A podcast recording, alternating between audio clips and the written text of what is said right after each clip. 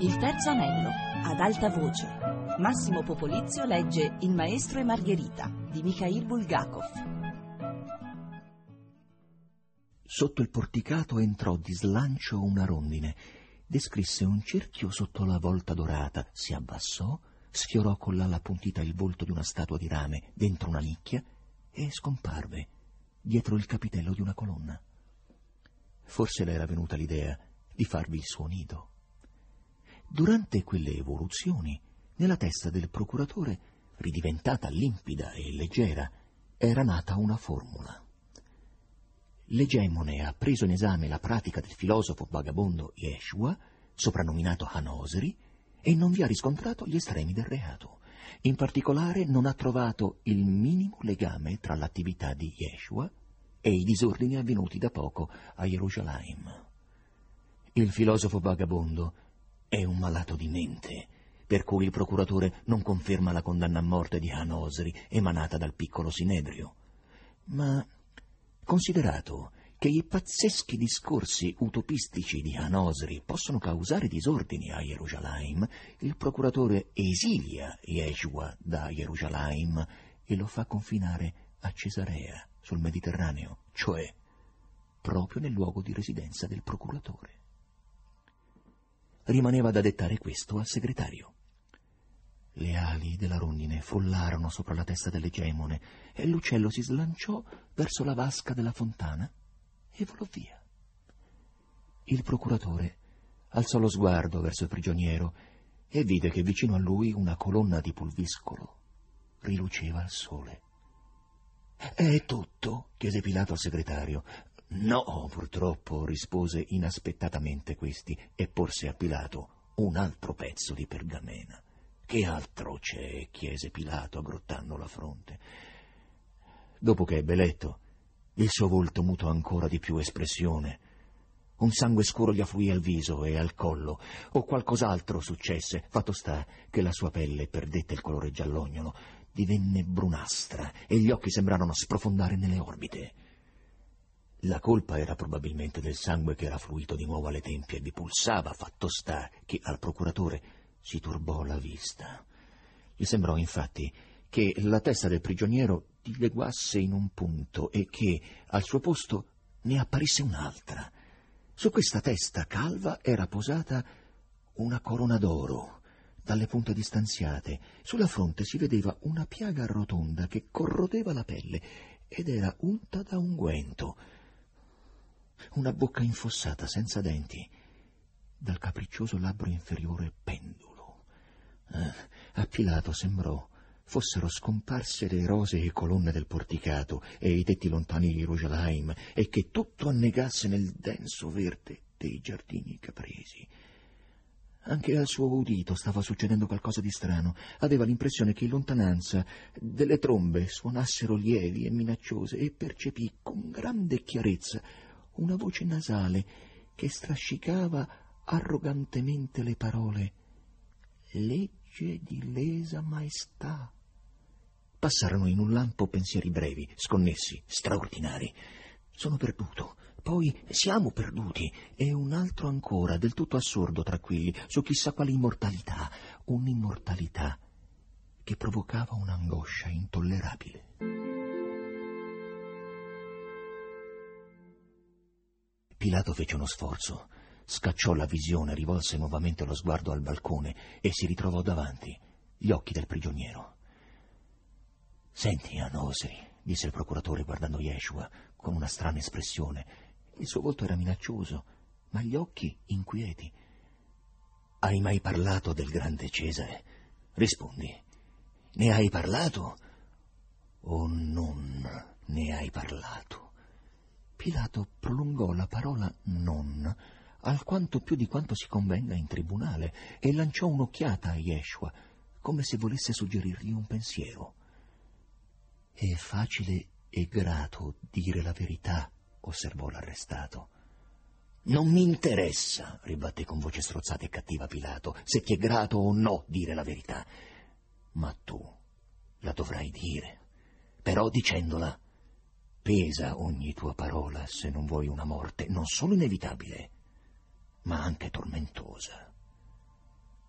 Nessuno sa che cosa succedesse al procuratore della Giudea, ma egli si permise di alzare la mano come per proteggersi da un raggio di sole e dietro quella mano, come al riparo di uno scudo, di lanciare al prigioniero uno sguardo di intesa.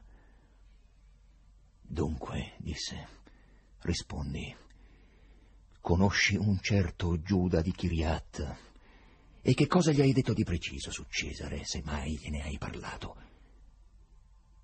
È andata così, cominciò di buon grado a raccontare il prigioniero. L'altro ieri, di sera, ho fatto conoscenza vicino al tempio di un giovane che diceva di chiamarsi Giuda della città di Kiriat. Mi invitò a casa sua nella città bassa e mi offrì da mangiare. È un uomo buono? chiese Pilato. È un fuoco diabolico guizzò nei suoi occhi. Un ottimo uomo, desideroso di sapere, confermò il prigioniero. Espresse il più vivo interesse per le mie idee e mi accolse con molta cordialità. Accese i candelabri, disse Pilato tra i denti, con lo stesso tono del prigioniero mentre i suoi occhi scintillavano. Proprio così, continuò Yeshua, un po' stupito di quanto ben informato fosse il procuratore, mi chiese che cosa pensassi del potere statale. Questo problema lo interessava moltissimo. E tu cosa gli dicesti? si informò Pilato. O mi dirai che hai dimenticato ciò che gli dicesti? Ma nel tono di Pilato non c'era più speranza. Tra l'altro, ho detto, raccontò il prigioniero, che ogni potere è violenza sull'uomo e che verrà un tempo in cui non vi saranno né poteri, né Cesari, né qualsiasi altra autorità. L'uomo giungerà al regno della verità e della giustizia, dove non occorrerà alcun potere. Poi, poi non ci fu altro disse il prigioniero. Entrarono di corsa degli uomini che mi legarono e mi portarono in prigione. Il segretario scriveva rapido sulla pergamena, cercando di non lasciarsi sfuggire neppure una parola. Non vi è mai stato al mondo, non vi è e non vi sarà mai un potere più grande e più splendido per gli uomini del potere dell'imperatore Tiberio. La voce stentata, e ammalata di Pilato crebbe e il procuratore guardava con odio il segretario e la scorta. E non spetta a te, pazzo criminale, discuterne. Poi Pilato esclamò La scorta esca dal balcone e voltandosi verso il segretario soggiunse Lasciami solo col criminale. Si tratta di un affare di Stato. I legionari alzarono le lance e sbattendo ritmicamente le calighe inchiodate uscirono nel giardino. Dietro la scorta uscì anche il segretario.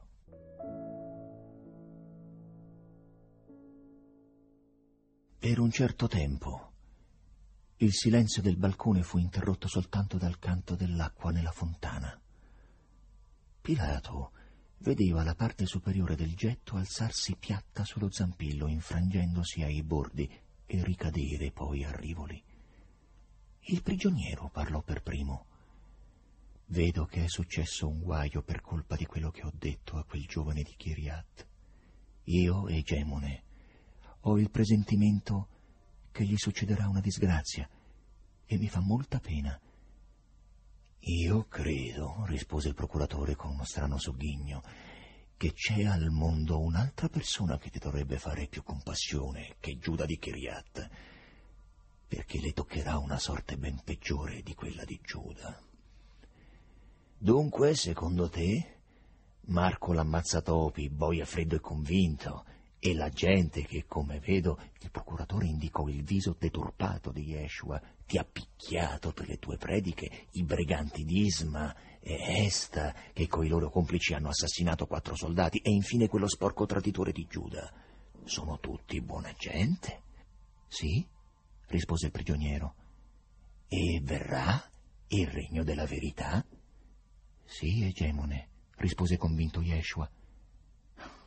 Non verrà mai! gridò un tratto Pilato con voce così terribile che Yeshua barcollò. Con la stessa voce, molti anni prima, Pilato aveva gridato ai suoi soldati nella Valle delle Vergini: Ammazzateli! Ammazzateli! Hanno preso l'ammazzatopi! Alzò ancora la voce, rovinata dai comandi, in modo da essere sentito in giardino. Criminale! Criminale! Criminale! Poi, abbassando la voce, chiese. Yeshua Nosri, tu credi negli dei? Dio è uno, rispose Yeshua. Io credo in lui. E allora prega, e prega fortemente. Del resto, e qui Pilato arrochì, non ti servirà. Hai moglie? chiese malinconicamente il procuratore senza capire che cosa gli stesse succedendo. No, sono solo. Odiosa città, borbottò un tratto il procuratore e le sue spalle ebbero un brivido come se avesse freddo. Si fregò le mani come se le stesse lavando. Se ti avessero ammazzato prima del tuo incontro con Giuda di Kiriat, davvero sarebbe stato meglio. E tu? Lasciami andare, egemone, chiese inaspettatamente il prigioniero, e la sua voce divenne inquieta. Vedo che mi vogliono uccidere. Il volto di Pilato fu deformato da un crampo. Egli voltò verso Yeshua i suoi occhi infiammati, coperti di venuzze rosse, e disse: Tu credi, disgraziato, che un procuratore romano lasci libero un uomo che ha detto le cose che hai detto tu? Oh, numi, o credi che io sia pronto a prendere il tuo posto? Non condivido le tue idee. E ascoltami. Se da questo momento tu pronuncerai anche una sola parola, se ti rivolgi a qualcuno, guardati da me. Ripeto, stai attento. Egemone, silenzio! gridò Pilato, e con uno sguardo furioso seguì la rondine, che era di nuovo volata nel balcone. Venite!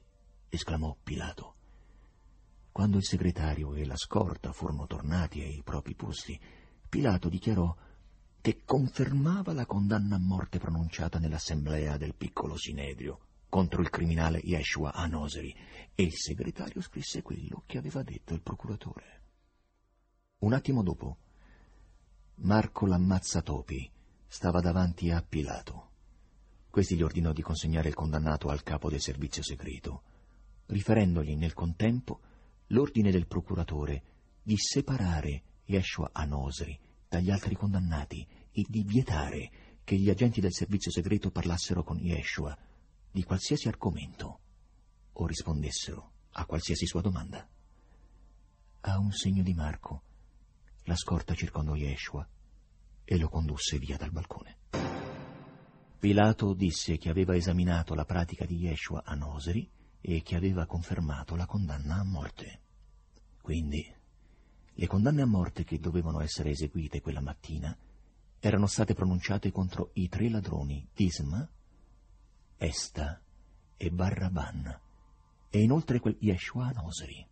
I primi due che incitavano il popolo a rivoltarsi contro Cesare, essendo stati presi con le armi dalle autorità romane, rientravano nella sfera di competenza del procuratore e quindi non se ne sarebbe parlato.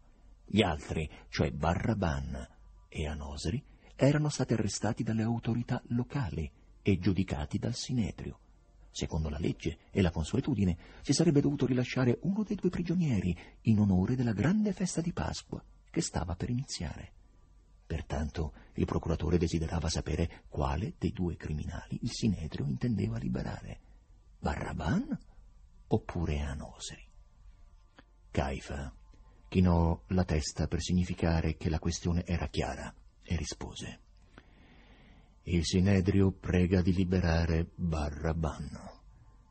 Il procuratore sapeva bene che il gran sacerdote gli avrebbe dato proprio quella risposta, ma il suo compito era dimostrare che essa lo sorprendeva, e Pilato lo fece con molta arte. Le sopracciglia si alzarono nel volto altero e il procuratore fissò il gran sacerdote dritto negli occhi con espressione stupita. Confesso che questa risposta mi sorprende, disse con dolcezza il procuratore. Temo che vi sia un equivoco.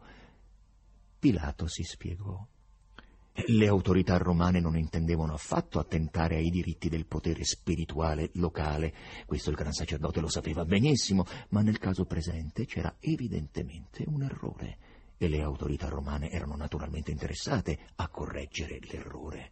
Infatti, la gravità dei crimini di Barraban e di Anosri non poteva neppure essere messa a confronto. Se il secondo, chiaramente pazzo, era colpevole di aver tenuto discorsi insensati a Yerushalayim e in altre località, turbando le popolazioni, le colpe a carico del primo erano molto più gravi. Non solo aveva osato incitare apertamente alla rivolta, ma al momento del suo arresto aveva anche ucciso una guardia. Barraban era certamente più pericoloso di Anosri. Considerato tutto questo, il procuratore pregava il gran sacerdote di ritornare sulla sua decisione e di rimettere in libertà il meno pericoloso dei due condannati, cioè, senza alcun dubbio, Anosri.